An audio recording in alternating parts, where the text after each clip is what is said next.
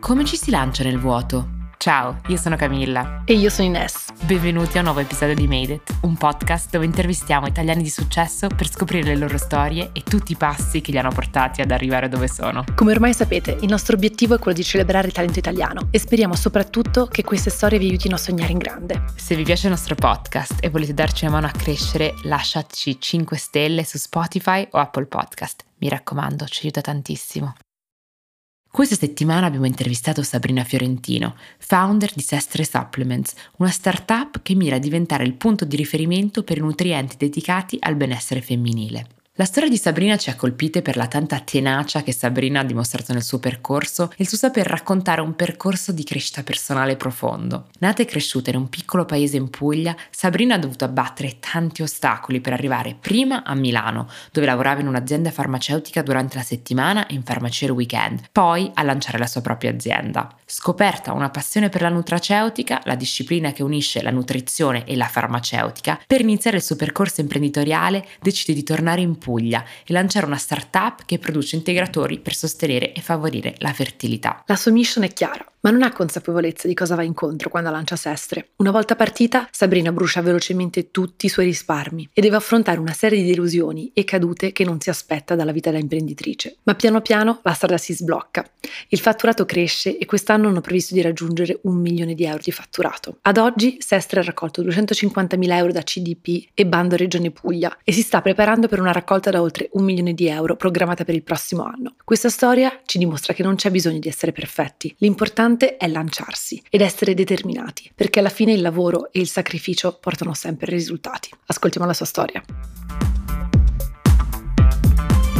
Sabrina, il contesto in cui sei cresciuta è una parte, diciamo, centrale della tua storia e vogliamo scoprirlo un po' di più con te. Ci puoi raccontare del paese in cui sei cresciuta e un po' della tua famiglia? Certo, ciao a tutti e a tutte. Partire dal, dal, mio paese mi fa sempre molto piacere perché è un po' l'elemento che contraddistingue la nostra storia di startup. Perché il mio paese si chiama Trinitapoli, di un paese piccolissimo che non si conosce, però proprio per il legame, l'attaccamento che io ho al mio territorio, continuo a mantenere la sede legale a Trinitapoli, quindi è evidente quando andiamo in fiera questo paesino rispetto magari alle altre città. E in realtà un paese che mi ha dato gioie, eh, un attaccamento a questo questo paese naturalmente è un contesto anche che è stato sempre molto problematico e che mi ha messo anche molto in difficoltà, molto spesso inconsapevolmente. Quindi eh, io sono nata e cresciuta qui e naturalmente in un, la città più vicina è Bari, quindi noi ci troviamo nel nord barese, quasi diciamo verso il Gargano e quindi non abbiamo eh, delle, degli esempi anche, anche role, role model proprio come idea di donna imprenditrice piuttosto che di donna contro controcorrente, ma l'immagine che noi avevamo della nostra società era la donna madre di, di famiglia che comunque rimaneva all'interno del suo, del, del suo, nucleo familiare e quindi la mia è stata anche un po'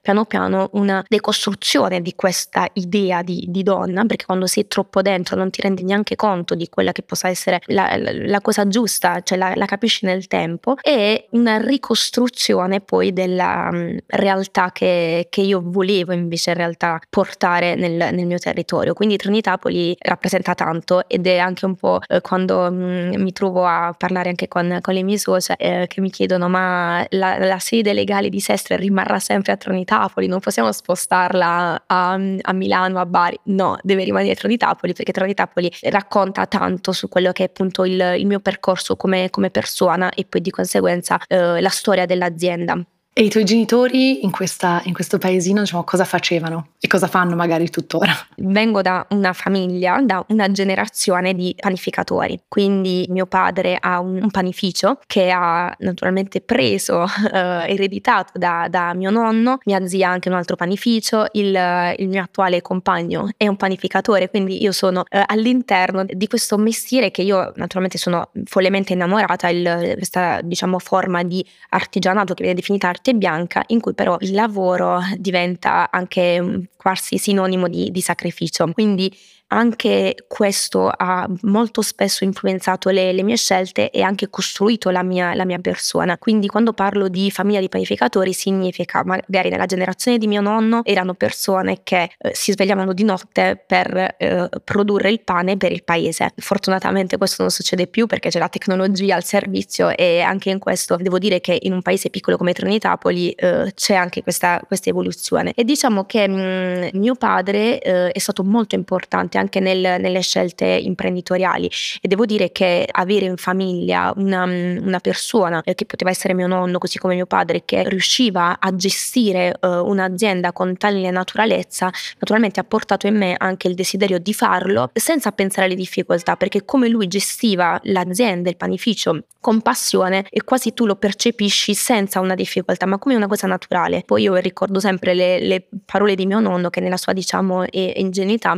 mi ricorda ricordava che io potevo realizzarmi come persona soltanto una volta realizzata come professionista, perché diciamo questo è un po' anche il, se vogliamo, la caratteristica del, che mi sono portata come retaggio dal, dal mio paese, che purtroppo il, il lavoro eh, non, non, non, nobilita soltanto l'uomo, cioè si, si passa sempre il concetto che il lavoro nobilita l'uomo. Quello che ho capito a distanza di anni è che in realtà nel contesto in cui vivevo il, il lavoro andava a identificare un uomo, quindi che è un concetto ben diverso, però io questo l'ho, l'ho capito più tardi, quindi che mm, in realtà e adesso sto cercando di separare anche la persona dal lavoro che fa, ma eh, nel, nel, contesto che vivo e che ho sempre vissuto non c'era questa, questa distinzione. E infatti mi ricordo anche molto spesso quando ehm, io magari dopo un esame universitario, piuttosto dopo aver preso un, un bel voto a scuola, eh, io volevo festeggiarlo, quindi mi sentivo eh, il diritto, cioè mi sentivo motivo, eh, diciamo, avevo il, diciamo, il, desiderio di festeggiare, di andare a fare un giro con le amiche. Invece mi ricordo comunque mio padre che diceva no, si lavora, proprio perché il, diciamo, eh, lo studio quasi era una cosa diversa dal lavoro, quindi il lavoro invece doveva esserci ehm, sempre proprio come forma di, ehm, su, diciamo, identità all'interno del, diciamo, del proprio contesto sociale. Quindi diciamo, eh, forse un po' di retaggio culturale che con crescendo e con naturalmente poi i vari ambienti che ho vissuto e che ho avuto l'opportunità di conoscere, ho cominciato a vedere in maniera oggettiva. E tu dentro questo panificio da piccolina, immagino che ci hai passato tanto tempo, ma ci lavoravi anche, magari il weekend aiutavi la famiglia o comunque magari, visto che comunque nel tuo paese era forse più gli uomini che lavoravano, era qualcosa non, a cui non eri diciamo esposta? Allora sì, questo diciamo eh, mette in luce un altro elemento. Allora la nostra era una casa bottega, quindi era un po' la famiglia, quindi poi il concetto di famiglia mi stato sempre, sempre trasmesso con eh, molta importanza, quindi è un valore fondamentale che contraddistingue la mia famiglia e quindi che mi porto dentro. E quindi un po' la casa bottega significa questo, cioè fare il bene della famiglia significa anche contribuire al, al lavoro che sta facendo la tua famiglia. Quindi per noi era quasi, cioè all'inizio lo prendevi un po' come, come un gioco, il fatto di aiutare mamma o mio padre mentre si lavorava, oppure durante il periodo di Natale o durante le feste. E io mi ricordo anche questa cosa, che nel contesto eh, in cui sono cresciuta era molto raro vedere, eh, o meglio c'erano, ma erano comunque delle eccezioni, vedere quelle donne eh, indipendenti che lavoravano quindi non rimanevano a casa e quindi realizzavano la propria carriera professionale. Mia madre rientrava in un'eccezione comunque perché era una mamma che non riusciva a dedicarsi ai figli dalla mattina alla sera, piuttosto portava noi al lavoro. Quindi eh, io mi ricordo che eh, se all'inizio eh, vedevo questo come un, un, essere diciamo messa da parte rispetto magari alla mamma di una mia amica che, portava, che aveva invece più tempo dedicato a loro, poi anche con il tempo mi piaceva il fatto che comunque mia madre si distinguesse dagli altri e che portasse anche il suo contributo nel, nel lavoro familiare. E quindi penso che anche questa è stata una mm, piccola, mm, diciamo, caratteristica familiare che mi sono portata dietro. Sì, sicuramente esatto, avere una mamma già che lavora, anche ai nostri tempi non era così banale, ma io sono cresciuta tra Milano e Roma, mia madre non lavorava e tante madri delle amiche non lavoravano, quindi non è banalissimo proprio per la nostra generazione avere, avere madri in carriera o comunque che lav- già solo che lavoravano. Adesso penso per le nuove generazioni sono cambiate tante cose e meno male. E tu ci avevi anche descritto un po' il, il contesto sociale e culturale del tuo paese come molto conservatore e anche con una mentalità abbastanza chiusa. Ci puoi spiegare magari meglio in che modo e questa cosa si proiettava, diciamo, ti metteva angoscia questa cosa crescendo quando ti sei poi magari resa conto, perché da piccola immagino che magari non ci fai neanche caso, però crescendo ti ha portato, ti ha dato ansia? Allora sì, perché eh, hai detto una cosa giustissima, che quando sei troppo dentro non te ne rendi conto, quindi pensi che, che sia tutto... Mh, mm, giusto perché comunque è la, è la, tua vita, il tuo contesto. Poi c'è una consapevolezza che viene con, con il tempo e quindi io mh, mm, mi ricordo che eh, le prime diciamo prese di, di, di posizione, le prime eh, forme di consapevolezza eh, sono arrivate all'università perché comunque io ho fatto l'università sempre in Puglia, eh, però a Bari, quindi mi sono spostata e lì ho cominciato proprio a um, nutrire questa voglia di uh, evadere, di riuscire, cioè eh, nel momento del, in cui si vive comunque l'università si è un, un, caos all'interno perché magari non si sa cosa si vuole fare e io dico sempre che in realtà quel caos è bellissimo perché poi da quel caos eh, vengono fuori diciamo viene fuori tutto viene fuori la vita perché appunto la vita è fatta diciamo da, da questa sensazione di caos. Però è proprio quel, quel caos che inizia a mettere in discussione tutte quelle che sono state le tue certezze. E quindi anche il solo fatto di eh, riuscire a, a desiderare una vita che non fosse quella nel tuo paese, già quella per me era una presa di posizione già molto distante dall'idea che avevo eh, avuto di, di, me stessa in, nel, nel, nel, mio contesto fino a quel momento. Certo, poi più uno scopre il mondo, più si allarga questo mondo. Infatti, fa, perché uno spinge spesso e, e, si sente dire: Ah, fai l'esperienza all'estero, fai qua, fai là, fai più esperienze possibili, proprio perché ti si apre questo mondo che all'inizio è molto piccolo, dipende da dove sei, cresciuto ovviamente in che ambiente, può essere più o meno piccolo, ma comunque fa bene a tutti uscire un po' dalla comfort zone, mettersi in gioco, aprire un po' questo mondo ed è per questo che tante persone vogliono e riconoscono questo anche poi sul mondo del lavoro. Esatto, e su questo io mi leggo, che mi hai, mi hai sbloccato un aneddoto eh, di quando, eh, forse faccio un passo in avanti, però eh, mi ricordo questo mh, mm, momento in cui eh, sono stata diciamo fuori a Manchester, lo so che sto anticipando, però è, è molto eh, importante proprio da, da, capire. In quel momento, quando ero fuori dal contesto non soltanto Italia, eh, cioè diciamo paese in cui vivevo, Puglia, Italia, io come se in quel momento era la prima volta che io mi allontanavo dal, dalla mia comfort zone e ho avuto come quella sensazione di eh, vedere per la prima volta la mia vita in maniera oggettiva. Quindi era come,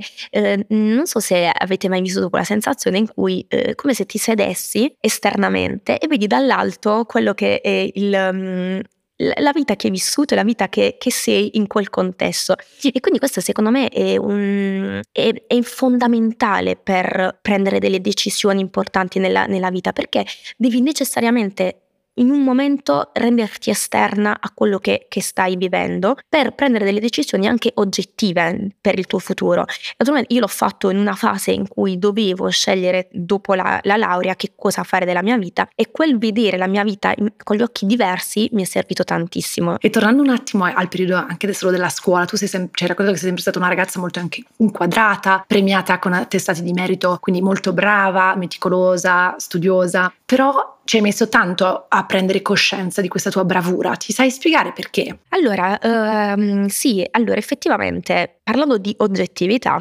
io oggi dico, beh, però effettivamente mm, ero sempre tra quelle le più brave della classe, quelle che passava il compito, che ne so, l'esame di Stato era quella che doveva fare compito di matematica e aiutare gli altri. Ero sempre, diciamo, poi naturalmente c'erano proprio degli attestati come la, la migliore della classe, però io queste cose è come se non le avessi mai prese veramente sul serio. Cioè, come se mh, mm, ci dicono, ah vabbè sì è capitato, ah sì sì sì è capitato. E, e io questa mh, mm, risposta me la sono data ora, cioè mh, mm, ora ti dico, diciamo, negli ultimi anni, perché è come se, diciamo, il, il concetto di se stesse che manca. Quindi il, ritorna sempre il concetto di, di, coscienza della propria identità. Nel momento in cui non ti conosci e quindi non hai coscienza di te stessa, non puoi neanche mh, mm, valutare quello che ti succede come una cosa giusta. Cioè, non, se, non hai, non, se, non, se, non sai di, di valere 100, tutto quello che dall'esterno ti dice che vali 100, tu non lo, lo metterai sempre in discussione. Quindi eh, cioè, fa parte anche un po' della, della, crescita della persona. Infatti io dico sempre, anche nel contesto lavorativo, nel contesto della, della mia startup, eh, io oggi posso dire che eh, il mio sogno, quello che immaginavo, l'ho, l'ho raggiunto, l'ho superato, ma in realtà adesso ne ho tanti altri obiettivi perché man mano che aumenta eh, la consapevolezza che ho di me stessa, aumenta l'ambizione a cui eh, sono diretta. Quindi è come se ogni anno eh, supero quel gradino di consapevolezza di me stessa e quindi alzo il livello, l'asticella e quindi raggiung- voglio raggiungere degli obiettivi sempre maggiori. E parlando un po' dei tuoi sogni, infatti abbiamo detto hai studiato, eri sempre motivata e poi i, i, tuoi sogni sono anche cambiati, si sono trasformati, ma quando sei andata all'università che sogno avevi? Sapevi già cosa avresti fatto, cosa hai studiato? Avevi già un po' una traiettoria in mente? Sì, molto sfocata, ma ce l'avevo. Cioè, questa è poi la, la verità, è che la passione per uh, la chimica, ma con uh, una verticale sul, sulla natura, e quindi la nutraceutica, che è quello di cui mi occupo, quindi uh, alimenti e salute, è, è sempre stato il, um, quello che, che mi attraeva maggiormente.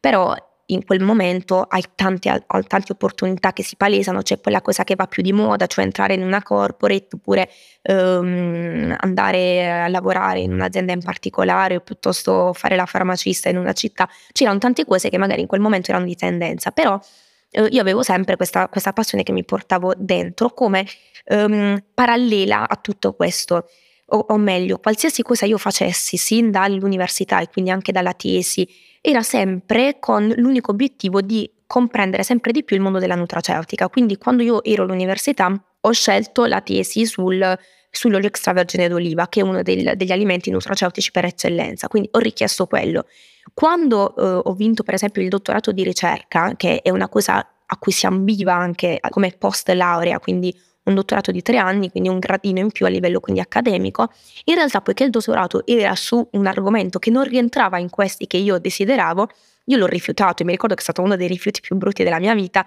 perché um, mi sono ritrovata a non fare niente. Io poi per sei mesi non ho fatto nulla, però quel no è importantissimo perché tu in realtà stai piano piano costruendo uh, un pezzettino di quello che è il raggiungimento dell'obiettivo. Io non sapevo che cosa avrei fatto con, con, la nutraceutica, sapevo che mi piaceva e che tutto quello che dovevo studiare mi doveva servire a uh, ampliare il bagaglio su questo tipo di argomento. Quindi se dovevo comprare un libro lo compravo su questo argomento, se dovevo um, fare una scelta la facevo sempre uh,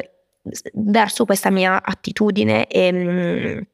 e diciamo tendenza. E devo dire che i no che ho anche ho dato durante questo percorso, seppure molto sofferti, a, a distanza di tempo, eh, si sono dimostrati, diciamo, coraggiosi e hanno confermato poi il, il, percorso che mi stavo pian piano delineando. Quindi diciamo che c'è sempre stato, però nel frattempo sapevo di non essere pronta a, a fare il passo, quindi dovevo fare tante altre cose per apprendere quello che era il mondo che io ancora non conoscevo, che era il mondo del lavoro. Quindi hai studiato diciamo, farmacia con una specializzazione sulla nutraceutica? Sì, diciamo che farmacia all'epoca, quando l'ho fatta io, non aveva ancora un, uh, un ramo specifico della nutraceutica, però si poteva scegliere come uh, aggiunta, quindi magari se dovevo fare la tesi io la sceglievo sulla nutraceutica, uh, se dovevo chiedere un approfondimento al professore lo facevo su quello. A distanza di nove anni adesso la facoltà di farmacia di Bari ha proprio un corso specifico sulla nutraceutica, quindi tutta questa materia materia che quando piaceva a me in realtà era ancora poco diffusa, adesso è diventata anche addirittura un corso di studi, quindi sono anche su questo punto di vista molto soddisfatta. Quindi però all'epoca erano proprio piccole scelte che in realtà eh, potevo fare. E in questo percorso di studi, ci hai detto prima, sei partita anche a Manchester, dove hai fatto, hai fatto un anno, diciamo, di scambio? Sì, in realtà uh, sono stata qualche mese e proprio dalla disperazione del rifiuto del dottorato di ricerca. Ok, quindi infatti alla fine volevo capire, dottore, alla fine che sei andata. Sì, perché dopo aver rifiutato il dottorato ho detto, caspita, io qui mi sto logorando perché non avevo altre opportunità, proprio perché non, non era ancora scattata l'idea di cercare lavoro altrove. Cioè, io comunque sono sempre in Puglia Puglia in cui opportunità in ambito farmaceutico non ce ne sono, quindi eh, io ero lì che volevo cercare qualcosa che fosse in linea con eh, le mie aspettative, ma non c'era niente. E quindi lì per non, non, non dis- continuare a disperarmi ho detto basta, adesso è il tempo di andare via e capire cosa deve succedere. E quindi di là ho, mm, diciamo sono, mi sono trasferita a Manchester per qualche mese uh, e quindi di là ho preso consapevolezza di quello che dovevo fare eh, per realizzare il mio obiettivo e quindi quel uscire dalla, dalla comfort zone, capire che ok, voglio bene al mio territorio, voglio bene alla mia terra, ma devo andare altrove per restituire qualcosa, non posso ora cogliere nulla da questo territorio. Quindi di là ho preso poi questa consapevolezza. Quando prendi coscienza di queste cose poi si realizzano eh, anche le opportunità, si creano. Infatti poi sono stata chiamata a Milano per lavorare in un'azienda farmaceutica che era una delle due aziende che avevo nel, tra gli obiettivi lavorativi e quindi poi mi sono trasferita a Milano. Infatti quando dici ti hanno chiamato però l'opportunità l'hai cercata tu, nel senso hai fatto, hai fatto domanda. Ecco, non ve lo solo chiarifico questo per i nostri ascoltatori che magari pensano che sei stata trovata magicamente, no, no, sei, no, sei hai, no, infatti, infatti ti sei, hai identificato qual era l'azienda farmaceutica per la quale volevo vol, eh, lavorare, hai mandato um, insomma un, la tua candidatura e sei stata presa. Dopo nove mesi mi hanno richiamato, cioè per dire comunque devi trovare le opportunità e, e poi sì, diciamo, io ho detto nel mio caso era, è arrivata il momento in cui ero pronta per accettare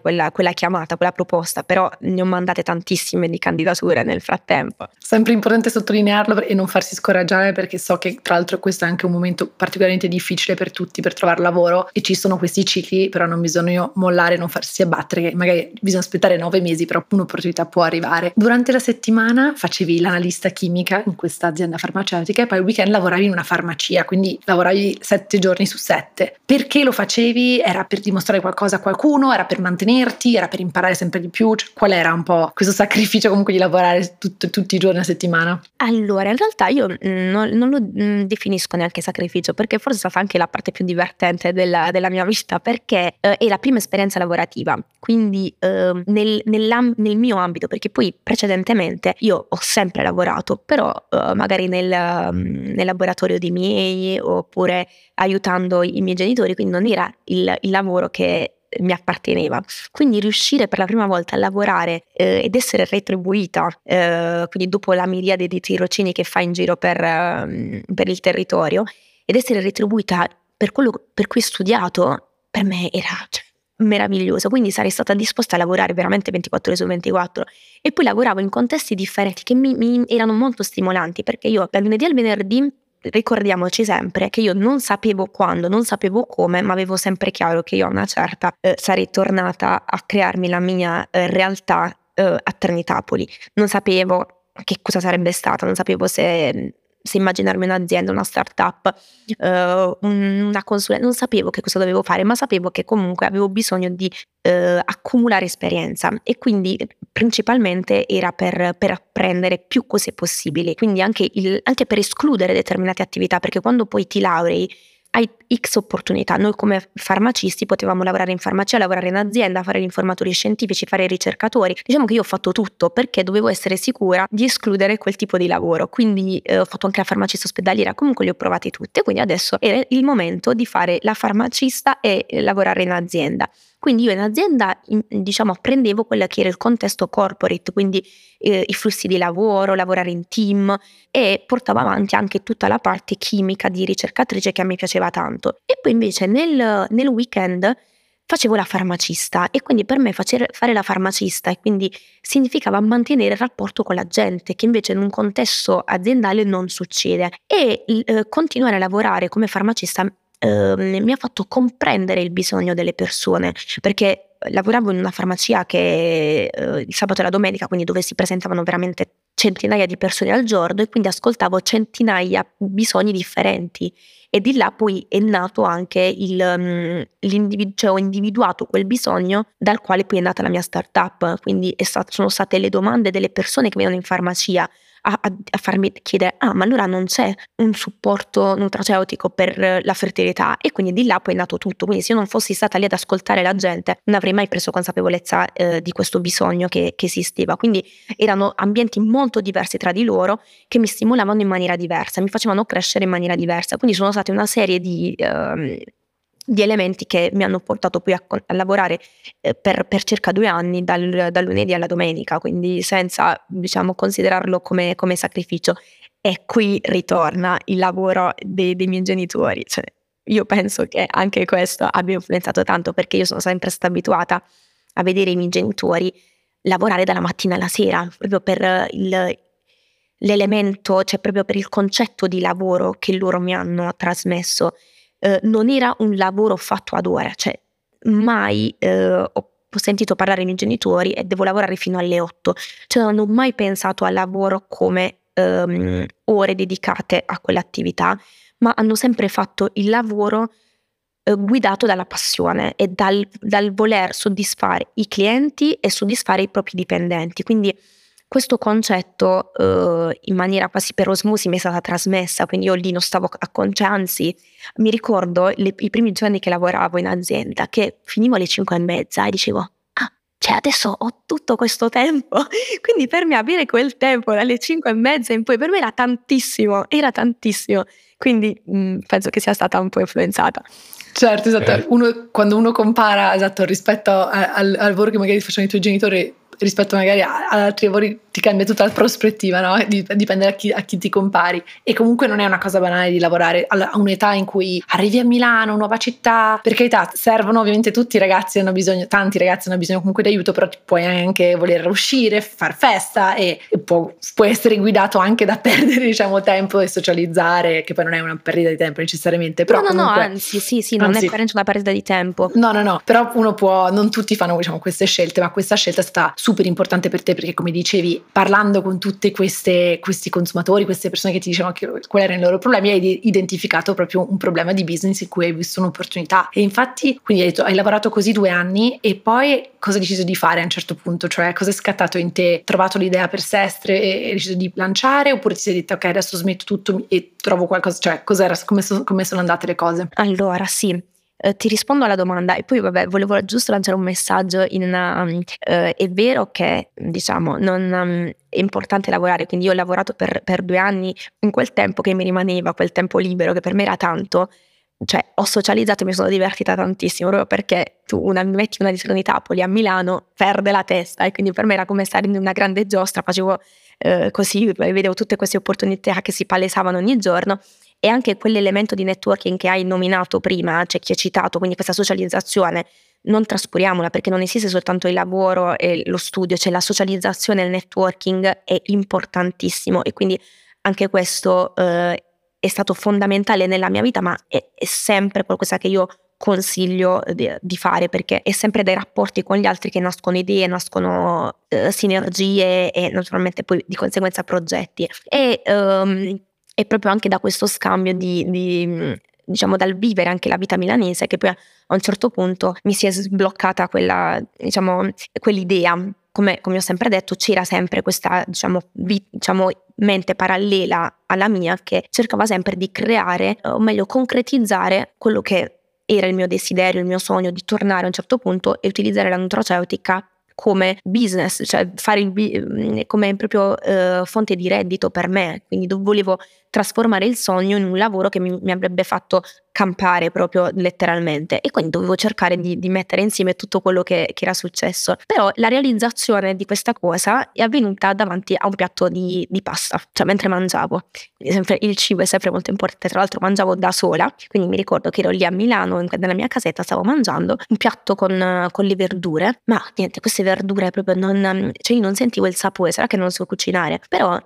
cioè non, non, sentivo il sapore delle verdure, cioè avevo la, il pomodoro, avevo il, eh, piuttosto che mm, diciamo il, la verdura, le cime, le cime, di rapa, perché quelle proprio sono quelle che mi hanno fatto ritornare eh, in Puglia, ma io non sentivo il sapore. E quindi di là ho detto, caspita, ma ma cioè, come lo faccio a dire agli altri che in realtà a casa mia ehm, tutta questa verdura ha un sapore diverso, un sapore più intenso? E quindi di là è cominciata la ricerca personale della dieta mediterranea perché il territorio mediterraneo ha comunque delle proprietà salutistiche maggiori, quindi ho cominciato a fare questa ricerca per darmi delle, delle soluzioni, ma al tempo stesso ho realizzato la voglia di voler tornare a casa perché i miei obiettivi a livello professionale li avevo raggiunti, quindi il mio riscatto come, come persona, come Sabrina che veniva da un paese piccolo, l'avevo raggiunti perché avevo, avevo avuto il mio contratto a tempo indeterminato in azienda, avevo la mia casa, avevo la mia indipendenza come persona svincolata da tutto, mi ero creata il, il, i miei amici, quindi questo l'avevo realizzato, avevo avuto questo riscatto sociale e quindi di là ho detto sono pronta per, per tornare a casa. Nel frattempo non avevo smesso comunque di formarmi e quindi avevo, stavo seguendo un corso all'Università di Milano in cui si parlava di epigenetica e in cui mi avevano dato la risposta che stavo cercando, cioè che gli alimenti della dieta mediterranea avevano del, degli elementi, del, degli attivi al loro interno responsabili di proprietà salutistiche che avevano benefici sulla, sulla salute umana, quindi proprio sul DNA, sulla longevità e quindi di qua poi l'idea di dire, di, come da farmacista, di trasformare le proprietà di questi alimenti in integratori che potessero quindi eh, aiutare a star bene la gente. E poi di là si è legato quel bisogno di quella donna che viene da me, eh, io ero dietro al bancone della, della farmacia e, e, mi chiede ma cosa posso fare? Io voglio un bambino, da dove devo cominciare? Ci sono degli integratori che mi possono aiutare e non, non esisteva nulla. E quindi poi tutto mh, quello che, che è successo. Infatti, eh, quindi adesso hai l'idea un po' in testa, torni in Puglia e come, quali sono stati i primi passi per concretizzare, diciamo, per rendere questi sogni, queste idee un, un'azienda, un marchio neotraceutico? Posso dire che non, non, sapevo niente di questo mondo, cioè adesso uh, forse veramente si, si, sanno molte più, più, cose, si hanno molte più informazioni. Io semplicemente uh, sono andata da, um, dal commercialista di, di, mio padre, ho detto io voglio uh, creare integratori, io, um, ho già studiato la formulazione, li voglio realizzare, quindi cosa devo fare? Lui mi ha detto semplicemente costituiamo questa azienda, basta. E poi tutto il resto sono stata una serie di errori, di cadute, di rialzate in un mondo che non, che non conoscevo, cioè il, era um, completamente diverso da, da, quello che io avevo immaginato, era qualcosa che non conoscevo perché nessuno ad oggi ti forma eh, e ti dà quell'opportunità di poter realizzarti anche come imprenditrice o imprenditore. Um, non avevo basi di economia, non avevo basi di mm, management aziendale, non avevo niente, quindi è stata una, mm, fare una serie di scelte guidate dal buon senso. Uh, quel networking di cui parlavo prima erano chiamate, ma come faccio a fare questa cosa, ma sto facendo bene quest'altra, curiosità, cioè quindi eh, andare in giro, frequentare tutti gli eventi possibili e immaginabili per rubare mh, mm, idee, task, cioè proprio no, per rubare operatività dagli altri, quindi era, era questo, era in continuo ricercare qualcosa che potesse essere utile alla, alla creazione della tua azienda, quindi eh, non, non, avevo assolutamente regole e questo diciamo non lo consiglio agli altri. Diciamo che adesso ci sono, adesso in questi ultimi anni soprattutto si parla molto di startup, anche un podcast come il nostro in cui cerchiamo di spezzettare un po' la creazione, no? prime, i primi passi, almeno chiederlo agli ospiti, però si, c'è gente che si butta e magari, non, come magari te non sapevi neanche cosa fosse una startup, adesso uno parla di startup, tanto si sente parlare, però prima non era neanche un concetto, era più un'azienda, come creo la mia azienda dove chi mi deve produrre i miei prodotti, quindi sei proprio un, un investigatore alla ricerca del tuo prossimo passo, di, di come pass- andare insomma, a fare quel passo avanti per concretizzare sempre di più. Esatto, però questi, qui c'è anche, cioè se posso dare un consiglio, è molto importante essere consapevoli di questa cosa. Allora, non si sarà, ci si sentirà mai pronti per fare il passo, cioè mai, perché cioè, ancora oggi io non, non, non, mi sento pronta in alcune cose che sto per fare. E quindi ehm, quando poi ho deciso a settembre del 2017 di dire basta, devo tornare a casa, io avevo una parte di me che diceva ma che, dove vai Sabrina? Non sai, non sai, fare questa cosa. Però l'altra parte che mh, continuava a dirmi che poi è quello che io consiglio a tutti non potete fare la scelta e quindi eh, lanciarvi in una nuova avventura con la piena consapevolezza di quello che succederà. E quindi ehm, oppure facendo tutti i corsi possibili e immaginabili per formarvi al 100% e iniziare una, una, nuova avventura. Cioè il salto nel vuoto ci deve essere cioè ci deve essere sempre. Io, io il mio salto nel vuoto era il, proprio l'ignoranza di quello che stavo per fare, quindi quella è stata la mia eh, spinta e in questo salto nel vuoto sei riuscita anche a convincere tua sorella a fare questo salto con te. E perché hai pensato che potesse essere una buona squadra? Come hai pensato a lei? Cosa stava facendo? Allora, um, la, la, la startup e l'azienda ha un fattore di rito altissimo. Quindi chi è il pazzo che, che salta su questa, su questa nave uh, in preda alla, alla, alla tempesta se non una sorella? Ti dico, posso capire perché sono la sorella che è saltata con l'altra sorella, quindi io sono, okay. come, come, sono come tua sorella, diciamo, quindi capisco bene chi, chi, ti, esatto. può, chi, chi, ti, può, seguire. Però mentre io ero quella, diciamo, la sognatrice, la, la visionaria, lei era quella con i piedi per terra. E quindi diciamo mi ha dato un consiglio che, che poi è, è, stato effettivamente molto molto saggio. Um, delle due avevamo anche poi un, un background che eh, ritornava nel, nel, progetto che volevo realizzare, perché comunque io ho sempre fatto, cioè, studiato la nutraceutica e la nutraceutica non è altro che l'unione di nutrizione e farmaceutica. Io in questo contesto ero la farmacista e la nutrizionista, quindi anche come diciamo combinazione di profession- professionalità comunque c'eravamo. Um, e poi lei mi ha dato questo consiglio, ha detto Sabrina facciamo una cosa, questa è, è una, un'azienda con un altissimo fattore di rischio perché è, è, diciamo, l'impresa in generale ha un rischio, le start-up ancora di più. Quindi lei mi ha detto tu dedicati full time all'azienda, io continuo a mantenere il mio lavoro, quindi ti, ti sostengo come nel, diciamo, nella, nella fondazione, nella costituzione, però io continuo a dedicarmi al mio lavoro. Quando Uh, tutto sarà diciamo pronto e no, ma non neanche pronto quando diciamo l'azienda inizierà a diventare sostenibile allora cercherò di licenziarmi e venirti ad aiutare full time. Così è successo. Infatti effettivamente non, non, non raramente succede. Non è stata una crescita anche eh, molto misurata, eh, molto lenta. Mm, e quindi diciamo non tutti sono disposti a fare perché quello è stato un sacrificio, cioè riuscire a mm, cioè voler portare avanti la tua idea, però anche mettendo in discussione la tua indipendenza economica perché eh, nei, nelle, nelle, prime fasi l'azienda non fattura quindi tu non, non riesci a, mm, a sostenerti da, dall'impresa. Quindi comunque ci deve essere sempre un compromesso tra i vari soci eh, e, e, cercare un po' di bilanciare quelle che sono le, le, necessità di vita e quelle che sono invece le necessità aziendali. E tu infatti questi primi anni come hai fatto a mantenerti? E poi anche con che soldi avete iniziato e quanti, cioè, quanto avete messo dentro quanto sono durati? Sempre ritornando un po' a, a tutta la mia vita precedente, cioè il percorso precedente, io avevo lavorato fondamentalmente per mettermi i soldi da parte per utilizzarli per la mia azienda. Quindi comunque sono arrivata a Ternitapoli che avevo messo da parte tutti i miei risparmi che dovevo investire nell'azienda. Questo è stato il primo errore perché quando poi li ho investiti nell'azienda sono finiti in un mese. Quindi io disperata. I tuoi risparmi di, di, di, della tua vita lavorativa, comunque eri giovane, però comunque tanto fatica e tanto lavoro per farli fuori in un mese. Sì, quindi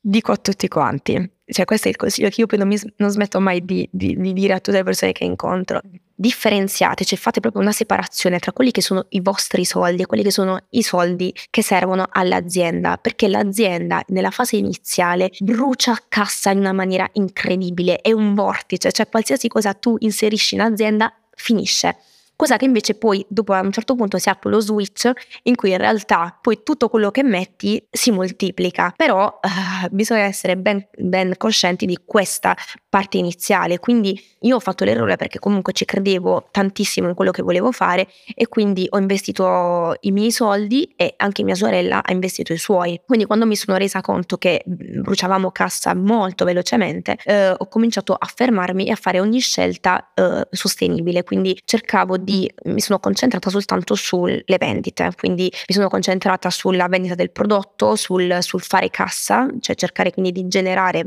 fatturato e quindi poi piano piano eh, abbiamo diciamo, fatto, fatto, crescere l'azienda con una serie di, quindi di, di scelte poi strategiche all'interno del, del nostro business che ci hanno poi portato a fatturare, quindi poi diventare sostenibili anche a, al più lungo tempo. E, ehm, però eh, è importante diciamo capire quando, mm, cioè io per esempio ancora oggi sento eh, imprenditori che um, vedono l'azienda in difficoltà e fanno un bonifico all'azienda. No, questa cosa non, non, non, non deve succedere perché, perché così si, eh, si perde anche l'identità della persona e l'identità dell'azienda che sono due cose diverse e soprattutto nella fase iniziale io diciamo proprio mi sento sentivo quella, io ero sestra perché effettivamente tutta la mia vita era per realizzare questo mio sogno, quindi che era il sogno di Sabrina. Però poi a un certo punto devi iniziare a capire che l'azienda non è Sabrina, l'azienda è un'entità diversa e quindi tu devi uh, fare in modo che um, l'azienda, cioè devi lavorare affinché l'azienda diventi prima di tutto sostenibile e poi che l'azienda diventi uno strumento per moltiplicare quei soldi. Però è un percorso che mm, diciamo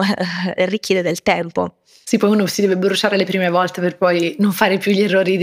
iniziali. Immagino che visto che state lanciando un prodotto ci sono anche poi tanti costi legati alla creazione del prodotto, anche quando uno vuole tirare fuori qualsiasi tipo di prodotto di solito c'è un minimo ordine e per arrivare a quel minimo ordine di fare una scommessa su quanto, su quanto pensi di vendere. Eh, poi se crei un prodotto と che sia neutracetica food, lo dico perché sono anche io un po' nel settore, non sono neutracetica ma sono nel food, c'è una scadenza, quindi non è, lo devi a un certo punto vendere in, de, in, in un tempo ristretto, quindi queste sono un po' tutte le considerazioni da, da fare all'inizio. E nei primi mesi di Sestri ci hai raccontato che avevi ricevuto tantissimi no e avete fatto anche faticato per farvi prendere sul serio perché comunque è un settore immagino in cui molti dei tuoi consumatori sono farmacie, eh, no? Nel senso, poi vendi al, al cliente finale, però è un B2B, B2C diciamo, no? Come avete trovato la forza di andare avanti? Come avete convinto poi vostri, le, le, prime farmacie a vendere il vostro prodotto? Come sono andati anche quel momento quando vi siete lasciati sul mercato? Allora, la fase iniziale sì, eh, cioè sono, sono, tanti no, tanti no che cioè, se ti, fanno, ti mettono in discussione, prima di tutto, mettono in discussione l'azienda, cosa che non deve mai succedere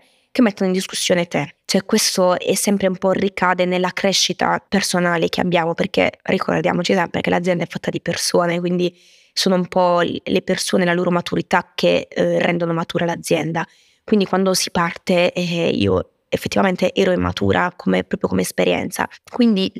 ricevere no dalle persone significava anche mettere in discussione la mia personalità, quindi dire magari non, non ho fatto abbastanza, magari non ho fatto il prodotto giusto, eh, magari non è quello che il mercato chiede, quindi era un continuo mettermi in discussione. Una volta superato questo... E come hai superato? Perché tanta gente si può... cioè come, cosa ti dava la convinzione che invece stai facendo la cosa giusta, che il tuo prodotto avrebbe avuto un mercato? Io la cosa diciamo sulla quale mi sono sempre basata nell'ambito del mio prodotto è stata la scienza, cioè nel senso io sapevo che il mio prodotto a livello oggettivo era migliore degli altri perché era un prodotto studiato, ricercato in collaborazione con l'università. Avevo un, un, la mia professoressa e il gruppo di ricercatori che aveva eh, validato il prodotto, quindi mh, mm, mm, diciamo la, la forza di un prodotto valido, di qualità, presente sul mercato, mi ha dato poi la forza di continuare a battermi e dimostrare agli altri che era così. Infatti, con il tempo mi sono eh, ho realizzato questa cosa che il no che ho ricevuto erano direttamente, cioè proprio dipende da come tu ti mostri alla, all'altra persona. Cioè, ehm, se io in quel momento mi sto mettendo in discussione non sono sicura di quello che ti sto dicendo e ha un'altissima probabilità che quello sia il no. Se io invece sono super sicura di quello che sto facendo, sono sicura del, uh, del business che, che, ho creato e di, di, del, del beneficio che sto portando avanti che quindi che voglio dare al consumatore finale, i no saranno sempre meno perché le persone ascoltano il, la tua sicurezza, cioè eh, il, la tua caparbietà, perché poi questa è in, realtà il, la, la, cioè, la, risposta alla domanda che mi hai fatto um, e che de- e caratterizza un po' tutti gli start-up, soprattutto nella fase iniziale e um, focalizzare l'obiettivo e la caparbietà, la costanza, la determinazione nel portarlo avanti. Quindi, nonostante quel no, io poi ero sicura di quello che stavo, diciamo, uh, della validità del, diciamo, di quello che stavo realizzando. Questo non significa che non ho messo in discussione il mercato, non ho messo in discussione il prodotto, perché quello l'ho fatto un sacco di volte. Però almeno devi essere sicura che alla base di tutto tu sai portando sul mercato un prodotto valido quindi, e quindi anche la sicurezza del, di come lo stai facendo. Quindi quando hai questi elementi completamente allineati, tu hai tutte le carte in regola per andare avanti e guardare soltanto l'obiettivo. Quindi più è chiaro l'obiettivo, più tutti gli ostacoli eh, quasi non, non li vedi, perché infatti se io ad, ad, oggi non, diciamo, mi ricordo quel periodo come un periodo molto difficile, o meglio mi ricordo che ogni tanto eh, magari delle mie amiche farmaciste che pensavo che mi aiutassero a vendere il prodotto sono state le prime a dirmi di no, cioè e questo mi faceva molto male perché dicevo scusa ma se non ci crede la mia amica, cioè come fanno a, cre- a crederci gli estranei? Quindi questo ti mette molto in discussione, però a parte queste mm, diciamo delusioni emotive che ho avuto, poi tutto il resto non me lo ricordo perché era così forte il, l'obiettivo che dovevo raggiungere che tutte le difficoltà, mm, cioè non le vedevo, andavo avanti perché dovevo correre veloce a raggiungere quell'obiettivo, perché dovevo, cioè no, non potevo tornare indietro, quindi eh, sapevo che avevo fatto un, un, investimento, sapevo che avevo messo dei soldi sul, sul piatto, sapevo che io dovevo campare da quell'azienda e quindi ho fatto di tutto per, per vedere soltanto l'obiettivo e poi diciamo il, il resto è, è diventato quasi secondario. E quindi c'è, c'è, c'è, stato qualcosa che avete fatto che, dove hai visto veramente siete cominciati a, siete cominciati a crescere bene, da dove, da dove cioè, lo riesci a identificare questo momento quando le cose sono sì, cambiate? Sì, no, assolutamente. A livello strategico sì, c'è stato un momento in cui erano finiti i soldi, avevo uh, tre prodotti in, in magazzino e, ehm, ed ero da sola. Quindi diciamo i movimenti sono stati questi, scegliere quale dei tre prodotti era il migliore perché dovevo eh, ottimizzare anche gli investimenti in marketing. Quindi di tre prodotti, qual è il, il prodotto che eh, mi portava maggiore fatturato e quindi di là eh, la validazione di ognuno, del, di ognuno dei bisogni in quel caso il mio, eh, il, il, prodotto che mi portava più fatturato perché rispondeva a un need molto forte era quello della fertilità. Quindi con sofferenza ho eliminato gli altri due che erano comunque i miei prodotti, le mie formulazioni, quindi c'era un lavoro dietro, però ho dovuto diciamo eliminare gli altri due e dire io mi concentro soltanto su, su, uno. Poi c'è stata la presa diciamo di coscienza che io da sola ehm, non, non, non, potevo, non, potevo, fare tutto perché eh, cioè, l'azienda non ero io, quindi avevo bisogno di altre persone che mi aiutassero uh, a farlo. E quindi di là ho cominciato a guardarmi intorno, a trovare persone di talento uh, che, che, potessero credere nel progetto così quanto ci credevo io. E quindi in questo sono stata uh, molto attenta per mesi a guardarmi intorno. Ehm, fino a quando ho incontrato Sonia e Gloria che attualmente quindi fanno parte di, di Sestre e che adesso quindi sono eh, diventate parte di, di Sestre che allora erano delle semplici consulenti però io mhmm, sono andata a loro con una, una chiara eh, richiesta, io ho scelto questo prodotto, dobbiamo fare in modo senza un euro che questo prodotto venga venduto perché il bisogno è forte, l'avevo testato in, sia sul territorio sia attraverso delle, diciamo, entrando nelle community, quindi facendo quei, quegli esperimenti personali, sapevo che era quel prodotto su cui dovevamo puntare. Infatti, così è stato. Nel giro di sei mesi, io, Sonia e Gloria, eh, senza spendere un euro, abbiamo raggiunto dei fatturati che ci hanno reso sostenibili nel giro di sei mesi perché avevamo puntato il prodotto giusto, ci siamo focalizzate tutte e tre su quel prodotto e su quella persona di riferimento e abbiamo cominciato a crescere. E quindi nel concreto, cioè come avete, senza budget, avete identificato la persona, cosa avete fatto? Se ci puoi dare qualche esempio che sarà sicuramente utile. Content, persone. abbiamo fatto molta, molto content. content marketing. Quindi content sui social, creato community. Esattamente, perché ehm, cioè io avevo tutte le, le, le, competenze da farmacista per spiegare il prodotto e mh, mm, abbiamo capito che anche in ambito di fertilità c'erano delle tematiche che non venivano mai affrontate. Quindi parlo di infertilità, di malattie invisibili, di endometriosi, disfunzioni ormonali. Quindi era il momento, poi eh, l'abbiamo fatto durante il Covid, quindi c'è stato anche un, un allineamento di, di, fattori, perché durante il Covid la gente era molto più attenta, c'era, era il periodo delle dirette, quindi abbiamo cominciato a fare tante dirette, eh, tanti contenuti che spiegassero questo, che eh, facessero anche entrare nel, nella mente della donna che a, a, una certa bisogna pensare anche alla propria fertilità, quindi eh, tutta la parte anche di preservare la fertilità, di cercare una gravidanza attraverso del, qualcosa di naturale, che non dovesse essere necessariamente uh, la pillola, diciamo che ne so, gli ormoni, piuttosto che la PMA, percorsi di procreazione medicalmente assistita. Quindi abbiamo fatto molta educazione e quindi il, il prodotto non era al centro del, del, delle, dei nostri racconti, era un educare le donne che poi si fidavano di noi e arrivavano a provare il nostro prodotto. E, e poi il prodotto era buono e quindi la fidelizzazione eh, era una conseguenza. Quindi content e ovviamente poi devi avere il prodotto buono, assolutamente. E invece quando sono arrivati i vostri primi finanziamenti e come, perché immagino che questa crescita, a parte il, il capitale iniziale che hai iniettato tu, poi certo c'è fatturato, però poi magari serve anche quel, un push in più no, per, per, creare nuovi prodotti o insomma per investire in marketing. Allora sì, in realtà questo diciamo eh, qui entra in tema un po' della credibilità, perché eh, eravamo, cioè siamo ancora ad oggi, eh, quattro donne in un mondo farmaceutico e quindi il mondo farmaceutico è ad appannaggio maschile, quindi i titolari di farmacia sono uomini eh, e quindi mh, mm, io mh, mm, mi rendevo conto che ero poco credibile. Quando andavo a parlare con il farmacista e dicevo che ero io la titolare dell'azienda, cioè, ah, vabbè, chissà che tipo di prodotti saranno. Quindi eh, mi rendevo conto che non avevo quella credibilità. E quindi abbiamo focalizzato il, i nostri sforzi, il nostro effort sulla parte digitale. Quindi abbiamo detto, facciamo una cosa, perché anche perché andando, andare a chiedere finanziamenti agli altri, eh, quindi a degli investor, anche lì eh, era la stessa cosa, perché quando noi andavamo a parlare di infertilità e, e disfunzioni ormonali, gli investitori sono quasi tutti uomini e quindi eh, dovevano fidarsi di noi. Cioè, eh, sulla base di che cosa mi dici che uh, tu aiuti con l'integrazione, le disfunzioni ormonali? Non so neanche che cosa sono, quindi loro non percepivano il bisogno, quindi non avevamo, avevamo pochissime chance di convincere l'investitore a darci dei soldi. Su, um, sui social, nel mondo digitale, siamo tutti uguali quindi non, non, c'è Sabrina, la, la, figlia del panettiere, non c'è, cioè ognuno è diciamo un po' anonimo. L'unica cosa che dobbiamo fare è dimostrare che, siamo, che il nostro prodotto è valido e che abbiamo clienti, quindi ci siamo focalizzate a raggiungere cioè noi abbiamo raggiunto nel giro di nove mesi dei KPI importanti che dimostravano quanto il nostro business fosse forte. Quando abbiamo cominciato a parlare non di bisogni, non di need, non di eh, risolvere problemi importanti perché cioè quello facciamo e non, non, mi dimenticherò mai di dire che la nostra diciamo impresa aiuta e risolve delle problematiche importanti anche dal punto di vista etico che purtroppo eh,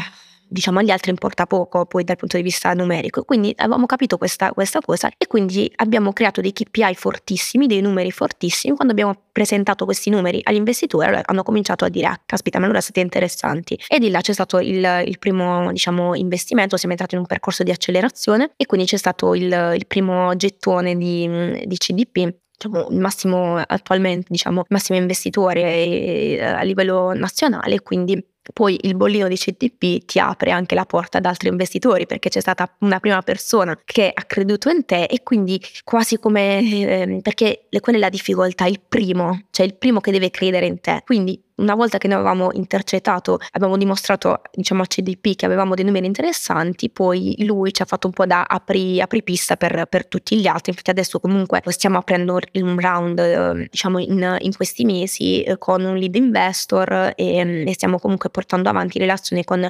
investitori mh, principalmente nazionali. Quindi eh, stiamo facendo quindi un bridge per poi aprire un round più grande da 1-2 milioni per l'anno prossimo, però siamo pronte eh, per, per, questo passaggio importante. Ottimo, ottimo. Allora se ascoltate siete degli investitori che volete investire medico, femtech che è super, secondo me c'è veramente ancora tanto da fare come donna che ha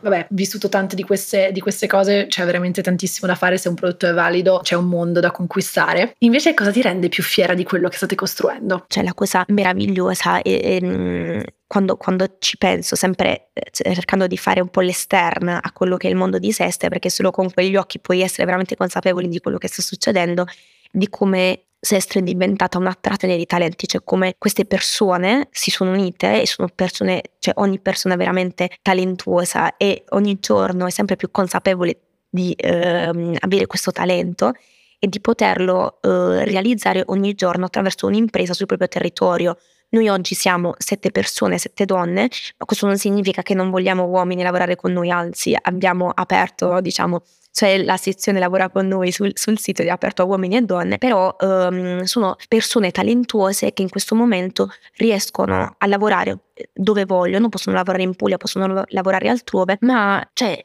mi, mi, mi, mi, fa proprio diciamo uh, felice questo concetto perché non mi scorderò mai quella prima volta che ho venduto il primo pacco di integratori, diciamo la prima consegna alla farmacia, mi hanno dato erano 30 euro, credimi 30 euro, e ho detto caspita ma questi soldi li ho guadagnati io, cioè sono proprio soldi che, che ho guadagnato io attraverso Sestre, cioè è una forma di, di, gratificazione incredibile. Quindi pensare che adesso Sestre è un mezzo eh, che, che, mm, che fa vivere bene altre persone e che riesce ad attrarre questi talenti che, ma- che, sarebbero, non lo so adesso dove, magari in contesti diversi, m- mi fa veramente, veramente felice perché poi è questo un po' la, quello che cerchiamo di fare in Sestre e prima di tutto, cioè la, come ho detto prima, l'azienda è fatta di persone, quindi Sestre e siamo noi come persone. E, ehm, e, la cosa meravigliosa è che attraverso Sestre noi ci realizziamo tantissimo, cioè ehm, come se andassimo a sprigionare la nostra massima creatività e mm, met- diciamo, superiamo ogni giorno i nostri limiti. Quindi per me l'azienda è, è questo, cioè l'azienda è creare un impatto sul, sul territorio, un impatto sulle persone. Quindi noi facciamo questo, l'impatto sulle persone perché comunque aiutiamo tante donne e quindi dietro di me sono, diciamo, c'è una parete enorme con tutti, eh, tutte le, le, gravidanze, tutti i messaggi belli che ci arrivano dalle donne, però al tempo stesso è l'impatto sulle persone, cioè l'impatto su di noi che facciamo parte di Sestre e che è l'impatto più bello, perché se non impattiamo su noi stessi, proprio sulla nostra presa di coscienza continua, sul fatto che eh, mh, l'ambizione è direttamente proporzionale alla consapevolezza di quanto possiamo fare. Quindi questo secondo me è proprio una cosa bellissima che ehm, mi rende molto molto felice. E poi sei riuscita anche a farlo tornando a casa in un contesto che era, diciamo, non è il più startup friendly di, di o, ne, o, nel mondo e piano piano, insomma, anche vedendo persone come te che potrai essere il role model di tante ragazze più giovani, spero ci saranno sempre più storie nel vostro territorio. Adesso ti senti di aver conquistato la libertà che ti mancava, hai avuto un po' il tuo riscatto, l'avevi avuto a Milano, però poi sei tornata, quindi le cose potevano anche cambiare. Rimani di questo pensiero? Allora, in realtà, come penso che poi è venuto fuori da, questo, da questa nostra chiacchierata, cioè la, la libertà non mm, non l'ho avuta con Sestre, perché Sestre ti dà la fierezza, diciamo, di quello che, che hai realizzato, ma la libertà si ha nel momento in cui capisci che mhmm, l'unico limite diciamo, te lo poni tu nella tua testa. E quindi è proprio, diciamo, il concetto di libertà, secondo me, proprio dipende dalla, mhmm, dalla presa di coscienza di te stessa, che in realtà io mi, mi, facevo dei limiti, pensavo di non poter mai realizzare. Quando sono tornata io volevo semplicemente vendere eh, il mio integratore a 10 farmacie. E, e, e, dire vabbè io guadagno da queste farmacie e mi faccio il mio stipendio man mano che capivo che non avevo limiti nell'immaginare eh, l'obiettivo alzavo sempre di più l'asticella avevo ambizioni sempre più alte. Quindi nel momento in cui capisci questa cosa, per me questa è la libertà, la libertà di poter immaginarti qualsiasi cosa e ambire a realizzarla. Se essere uno strumento, fondamentalmente. Benissimo, Sabrina siamo arrivate alla fine della nostra intervista che concludiamo sempre con, con, la stessa domanda per i nostri fedeli ascoltatori che già la sanno, ma ti volevamo, te la volevamo chiedere anche a te, in che modo diresti che la tua italianità ti ha aiutata nel tuo percorso? Allora, l'italianità è il 90% di Sestre, mi ha molto molto molto influenzata sia nel capire che l'Italia appunto aveva delle ricchezze che mh, bisogna raccontare. E quindi una di queste è proprio la dieta mediterranea, quindi secondo me anche in questo caso Sestre palestre è un modo per far capire eh, a più persone possibili che la dieta mediterranea ha un valore unico. E quindi noi siamo eh, i, i, proprietari, ma i detentori di questa ricchezza. E poi partire da una qualità, cioè, mm, penso che questo sia proprio un, un tipico tratto italiano, cioè mh, mm, creare dei prodotti di altissima qualità, cioè è quello che ci identifica e quindi questa è stata anche una scelta che mh, mm, è stata molto naturale per me, fare un prodotto di qualità, ma penso che si rientri proprio nell'italianità. E poi il, ehm, gli start-up italiani mm, non hanno facilmente accesso a, a, finanziamenti e naturalmente a investimenti, così come può succedere in altri contesti, così come può succedere in America. Quindi quella parte iniziale di riuscire ad arrangiarsi eh, cercando di fare cose che ti aiutano a con- cioè ti fanno continuare a vedere il tuo sogno e trovare dei, degli elementi alternativi per andare avanti, quindi anche questo è, è italianità pura. Infatti Danila De Stefano ha proprio detto che questa si chiama l'arte di arrangiarsi, che si ha tanto a Napoli, però diciamo che comunque da italiani che hanno tanti, molti più problemi siamo bravi anche a fare tanto con poco, a trovare la soluzione creativa. Sì, esattamente così. Grazie mille Sabrina, è stato bellissimo scoprire la tua storia, penso che come ho detto prima sarà di grandissima ispirazione a tutti, ma spero che sarai veramente, so che già lo sei, ma un grande role model per tante ragazze che sognano, che magari non, non, sanno cosa possono fare nella vita, ma il consiglio che, che, diamo dopo queste interviste è proprio di buttarsi, di allargare un po' la visione del proprio mondo, di non preoccuparsi, perché strada facendo poi le cose si, diciamo, si scoprono e uno poi può scoprire testando e provando cosa, cosa ama, fare. Grazie Ines per questa chiacchierata bellissima e spero che comunque si possa essere diciamo di ispirazione a tante donne e eh, ragazzi e ragazze che sono lì nel, in, quella, in, quel momento di caos che citavo prima e possa aiutare a, a trovare la strada giusta. Grazie mille a voi. Grazie. Grazie mille di averci ascoltate. Mi raccomando, non dimenticate di iscrivervi al nostro podcast ovunque ci ascoltiate per non perdere nessuna puntata. Se ci volete dare una mano a crescere, lasciateci 5 stelle su Spotify o scriveteci una recensione su Apple Podcast. Ci mettete davvero pochissimi secondi, ma è un prezioso aiuto per fare scoprire il podcast a nuovi ascoltatori. E continuate a condividere Made It con i vostri amici, colleghi e parenti. Ci potete seguire su Instagram at madeit.podcast o su LinkedIn cercando Made It Podcast, dove condividiamo pubblichiamo tanti contenuti esclusivi. Vogliamo ringraziare Sami Bianchi, il nostro sound editor, Cosimo Bigliotti, il nostro editor, Mattia Cittadino per il suo aiuto nella creazione dei contenuti social e Guglielmo per aver composto il nostro jingle.